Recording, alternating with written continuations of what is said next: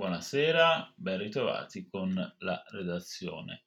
Peregrinare attraverso delle date non significa realizzare una linea del tempo, di cui questo libro peraltro è sprovvisto, vuol dire invece proporre un viaggio in una lunga storia fatta di avvenimenti molto diversi sotto ogni punto di vista, con la loro eco, le loro conseguenze, e le, eh, conseguenze scusate, e la loro posterità.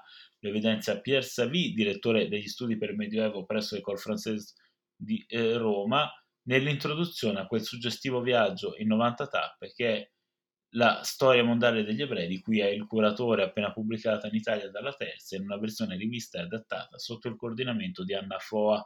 Numerosi gli spunti emersi durante la presentazione dell'opera che si è svolta nelle scorse ore a Roma, a Palazzo Firenze, sede della società Dante Alighieri. Tra gli intervenuti anche il presidente della prestigiosa istituzione culturale Andrea Riccardi, il rabbino capo Rav Riccardo Disegni e Alessandro Masi, segretario generale della Dante Alighieri, che ha moderato l'incontro. Eh, il libro sta suscitando fortissimo interesse su queste pagine, su pagine ebraiche, sui nostri notiziari quotidiani, ne ha scritto David Pidussa, eh, evidenziando la portata eh, davvero eh, significativa di questo progetto. Eh, il progetto è stato approfondito per l'appunto dagli eh, ospiti del, della società Dante Alighieri. Eh, Ravi Disegni ne ha parlato come di un libro con un taglio particolare una ricostruzione non convenzionale.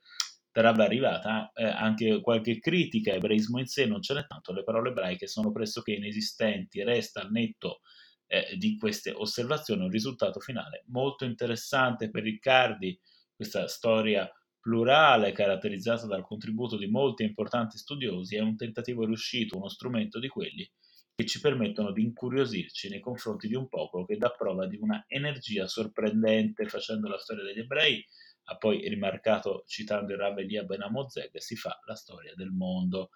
Le date attorno a cui ruotano i vari contributi sono per Anna Foa come porte che si aprono per raccontarci una storia degli ebrei piuttosto che dell'ebraismo, poi specificato, entrando anche nel merito di quella che è stato il suo apporto ad emergere, ha spiegato sempre la professoressa Foa, la forte specificità dell'ebraismo italiano, prerogativa rimarcata dallo stesso Savini, ricordare come tra gli elementi che maggiormente risaltano vi sia la continuità.